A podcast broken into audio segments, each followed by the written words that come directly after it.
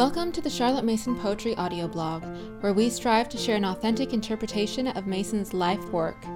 We thank you for joining us and hope you enjoy the program. Education for the Kingdom, Part 1 by Benjamin Bernier. February 18th, 2017.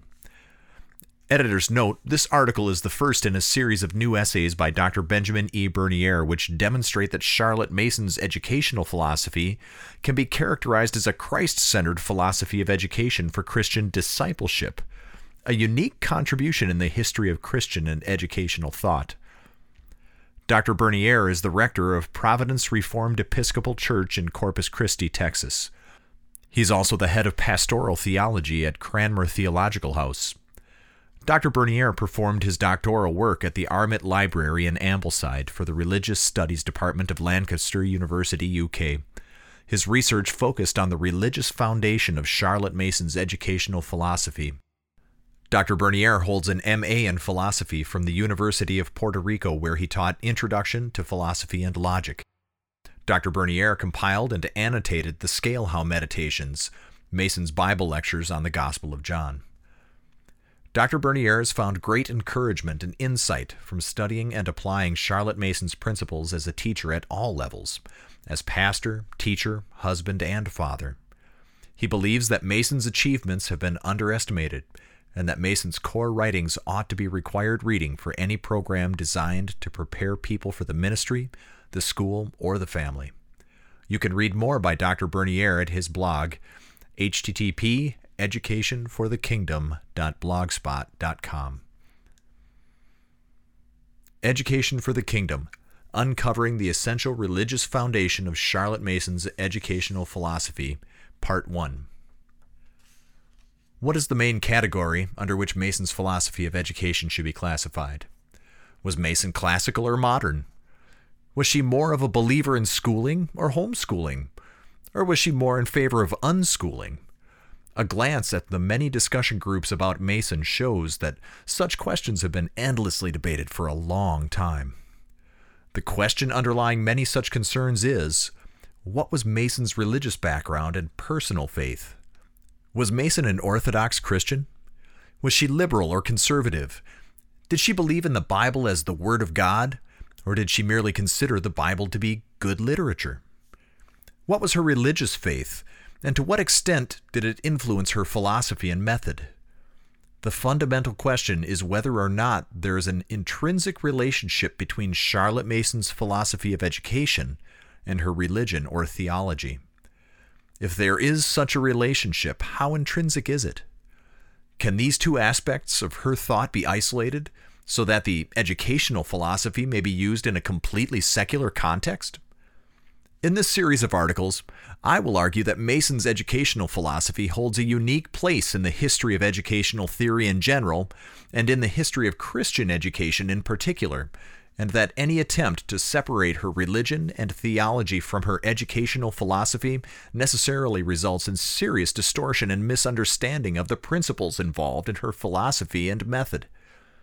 Mason's educational philosophy is a fruit of her lifelong devotion to Christ and her desire to accomplish what she perceived as a divine calling devoted to helping others to do the same by means of the best education possible, which happens to be Christian education, and which I argue can be identified with the ideal of Christian discipleship. Mason's devotion to Christ gave foundation and direction to another lifelong passion for the practical investigation of the theoretical principles governing education at its best. As a result of both these lifelong commitments, Mason produced her own full fledged Christian educational philosophy. But as an old friend of mine used to emphasize in seminary, context is everything. In order to properly understand Mason's philosophy, it is important to grasp the essential socio religious context of her life and work, which in this case happens to be the Anglicanism characteristic of the late Victorian era in England. Among other important features of this context, one which helps us understand the contemporary applicability of Mason's method to various religious backgrounds is related to a distinctive characteristic of traditional Anglicanism as an established church. The Church of England has always had a variety of currents flowing within it, often incorporating under the same roof groups holding conflicting opinions. For this reason, it has a long established tradition of differentiating between essentials and non essentials in Christian doctrine by limiting the essentials to that deposit of truth which can be shown to be commonly shared by all Christians, i.e., what all Christians believe at all times and in all places.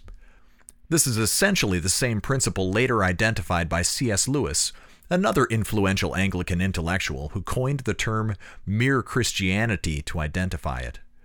It is this core of common Christian belief which Mason embraced from her Anglican perspective and used as a foundation to develop her interpretation of education for the children's sake. To help us uncover and discern the main features of this foundation, it helps to remember what Mason herself observed that everyone engaged in the task of education has, in principle, an essential philosophy of education answering, however uncritically, at least three essential questions. What, how, and why. The first two questions deal with the issues of content and method, while the third answers the most fundamental question why? This third question defines both the foundation and the goal of education, which determines its direction, content, and method in any well planned organization. If we use this criterion to evaluate Mason's philosophy, we can readily perceive that her answers to these several questions are directly regulated by the framework provided by her religious beliefs.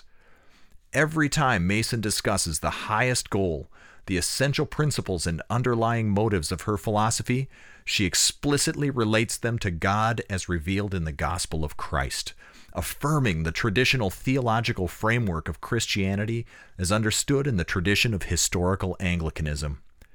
We all have a tendency to read our own presuppositions into our understanding of another person's philosophy, and the fact that I am an Anglican minister and teacher may open my assessment of Mason's work to the accusation of bias.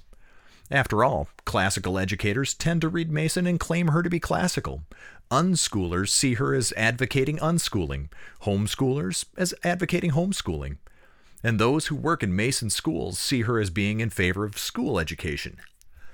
I will plead in my defense that I came in contact with Mason's work while looking for guidance for homeschooling my children, quite apart from my theological work as a pastor or my personal training in philosophy.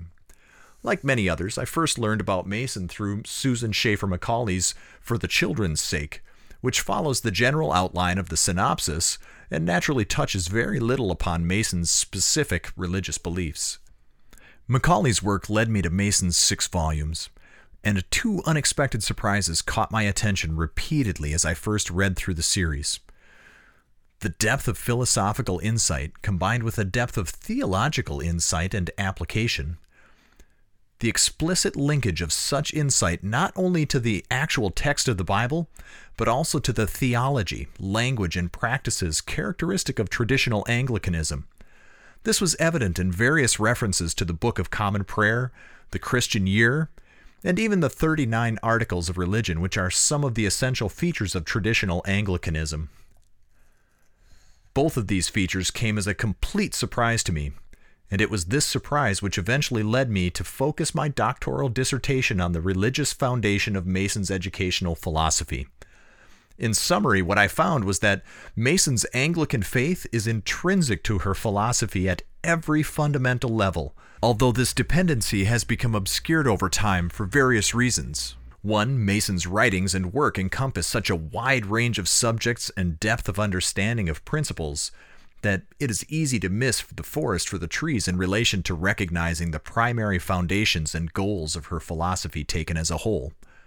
Two, the philosophy was developed over many years while Mason was interacting with various changes in British culture at a time when it began to move from its traditional views to a secularized society. Such changes over time tend to hide from general view the underlying foundations and ultimate goals which gave the philosophy and method its integrity and continuity as it was developed over time. Number three, some of the writings in which these ideas were made explicit were not prominently featured in the six educational volumes, and therefore have not been as widely read or appreciated by contemporary readers of Mason. Number four, the transposition of context from Victorian England to contemporary America serves to hide many of the Anglican values which, in their original context, were commonly shared in relation to the role of the established church in traditional English society.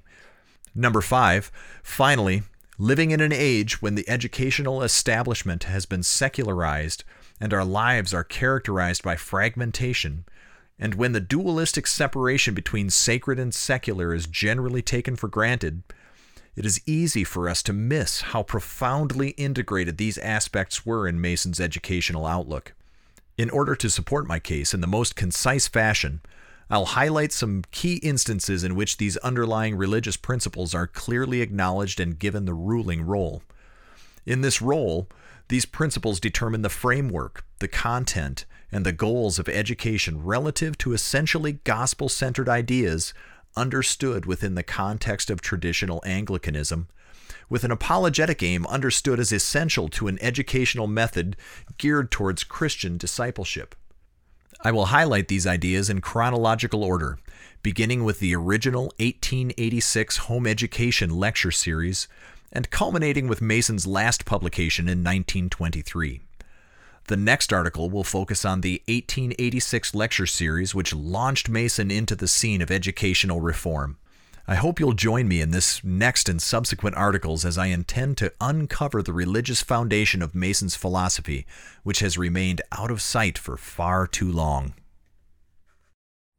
If you have enjoyed this episode, please leave us a rating or a review on iTunes. Thank you for listening to the Charlotte Mason Poetry audio blog. We hope you enjoyed the program.